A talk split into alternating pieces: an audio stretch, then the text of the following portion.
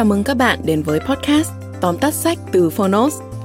Trong podcast này, chúng tôi giới thiệu nội dung chính của những cuốn sách tiêu biểu mà Phonos lựa chọn, bao gồm những tựa sách bán chạy tại Việt Nam và cả những cuốn sách nổi bật trên thế giới nhưng chưa có tại thị trường Việt Nam.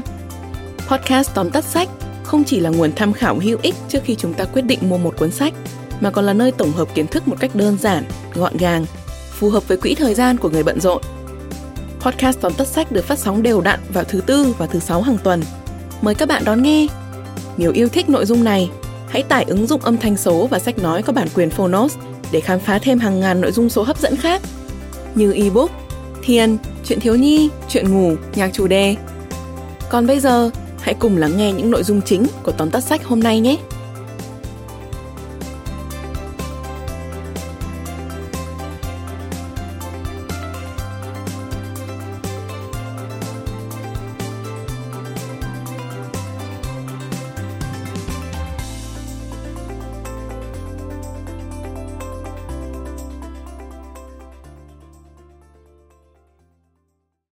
Bạn đang nghe từ Phonos. Tóm tắt sách Những đòn tâm lý trong thuyết phục Tác giả Robert B. Cialdini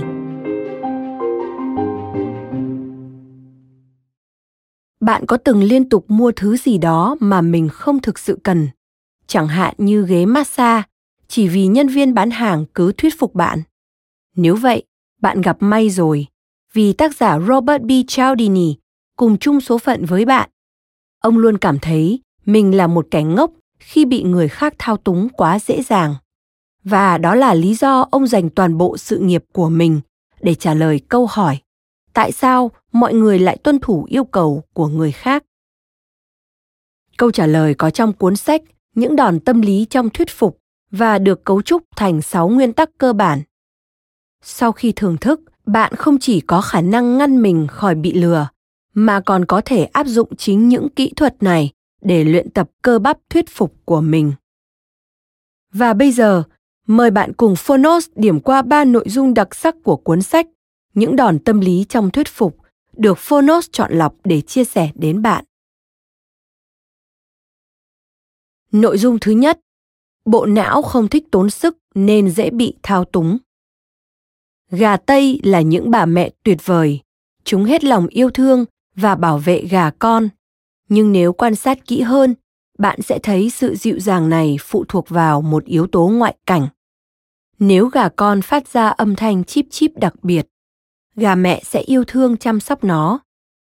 Ngược lại, thiếu vắng tiếng kêu ấy, gà mẹ sẽ bỏ lơ hoặc thậm chí giết gà con. Đối với gà mẹ, âm thanh này là đường tắt giúp nó nhanh chóng xác định được con của mình và do đó kích hoạt bản năng làm mẹ của nó. Tiếng chip chip quan trọng đến mức một con mèo nhồi bông nếu có thể phát ra âm thanh này cũng sẽ được gà mẹ săn sóc. Con người chúng ta thường cho là mình thông minh nên đường tắt của tụi gà Tây nghe có vẻ ngốc nghếch. Nhưng thật ra, não người cũng tồn tại cơ chế tâm lý tương tự. Thế giới thật phức tạp và chúng ta không thể trẻ tư sợi tóc với những quyết định mình đưa ra. Vì thế, chúng ta sử dụng những đường tắt để đỡ tốn sức. Và cách này phát huy hiệu quả trong phần lớn trường hợp. Một ví dụ về con đường tắt này là chúng ta sẵn sàng giúp đỡ người khác hơn nếu họ cho ta một lý do, dù là lý do gì. Một thí nghiệm về hiện tượng này được thực hiện với những người đang xếp hàng tại một cửa hàng photocopy 94% người sẽ đồng ý cho bạn chen lên trước nếu bạn nói lý do là mình đang gấp. Nếu bạn không đưa ra lý do, chỉ 60% người đồng ý. Nhưng một điều thú vị là, nếu bạn đưa ra một lý do nhảm nhí như cho tôi lên trước vì tôi cần photo cái này, thì 93% người vẫn đồng ý.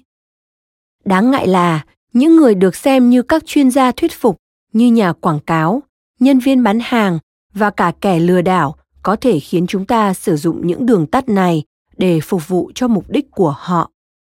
Họ thường làm điều này để yêu cầu chúng ta tuân thủ các yêu cầu của họ chẳng hạn như mua một sản phẩm.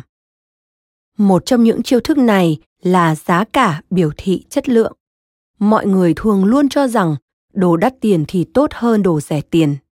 Con đường tắt này không sai, nhưng một người bán hàng gian xảo có thể sử dụng nó để chống lại chúng ta. Bạn có biết rằng thay vì giảm giá các mặt hàng không được ưa chuộng, các cửa hàng lưu niệm lại thường bán chúng với giá cao hơn. Nội dung thứ hai, tôi chỉ muốn những thứ mà tôi không thể có được. Như truyền thống từ thời Adam và Eva, con người rất thích ăn trái cấm. Thứ gì càng bị cấm càng được khao khát.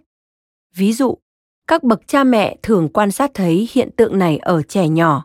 Đứa trẻ ngay lập tức sẽ thấy một món đồ chơi trở nên hấp dẫn hơn nhiều nếu nó bị cấm chơi với món đồ đó. Hiệu ứng này cũng phổ biến trong thế giới người lớn. Và đó là lý do khiến kiểm duyệt trở thành con dao hai lưỡi. Người ta có xu hướng xem thông tin bị cấm, có giá trị hơn thông tin được lưu hành tự do. Ví dụ này được chứng minh bằng một nghiên cứu ở Đại học Bắc Carolina vào những năm 1970, khi các sinh viên được thông báo rằng bài phát biểu phản đối việc nam nữ ở chung trong ký túc xá bị cấm lưu hành trong khuôn viên trường. Họ ủng hộ ý tưởng này nhiều hơn, dù thậm chí còn chưa từng nghe một từ từ bài phát biểu. Điều này cũng áp dụng cho những thứ khác ngoài thông tin.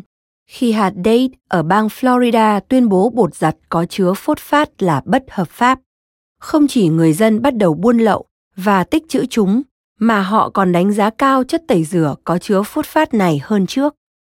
Đây được gọi là hiệu ứng Romeo và Juliet. Sở dĩ nó được đặt tên như vậy vì những bậc cha mẹ ngăn trở tình yêu của con cái thường chỉ khiến chúng khao khát ngã vào vòng tay nhau mãnh liệt hơn mà thôi.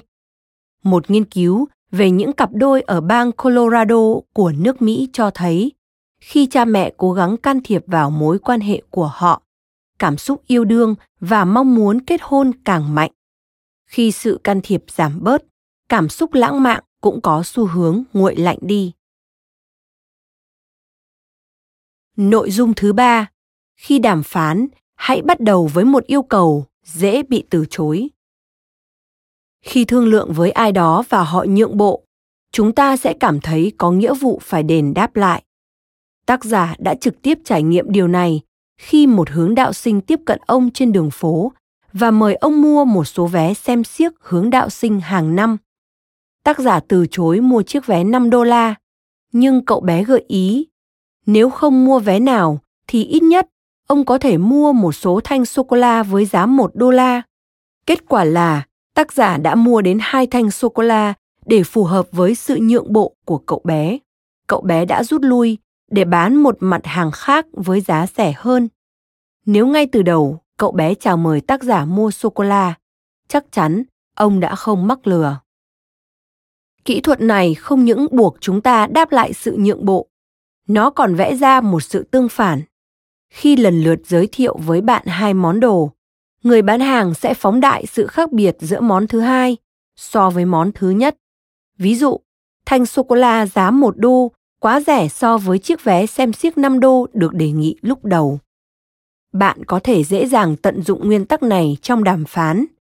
Nếu muốn đạt được mục đích, hãy bắt đầu với một đề nghị mà đối tác chắc chắn sẽ từ chối. Sau đó, bỏ lời đề nghị ban đầu và đưa ra điều bạn thực sự muốn. Đối phương có thể sẽ coi đây là một sự nhượng bộ và cảm thấy có nghĩa vụ phải thực hiện nghĩa cử tương tự. Chiến lược này thường được sử dụng trong đàm phán lương.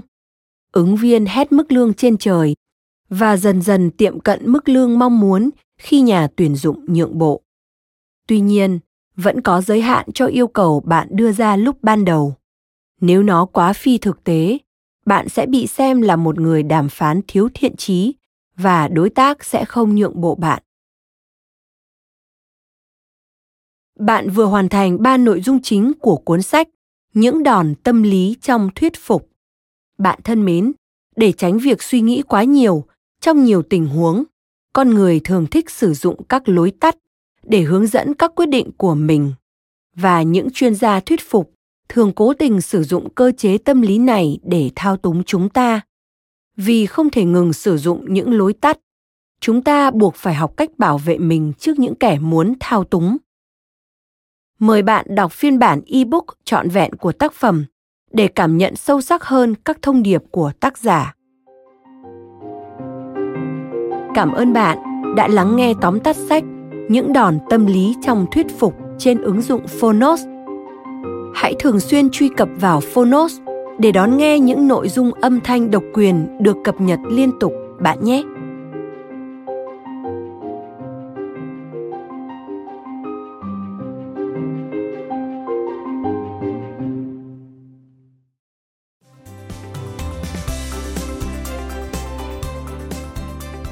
Cảm ơn các bạn đã lắng nghe podcast tóm tắt sách. Podcast này được sản xuất bởi Phonos, ứng dụng âm thanh số và sách nói có bản quyền dành cho người Việt. Hẹn gặp lại các bạn ở những tập tiếp theo.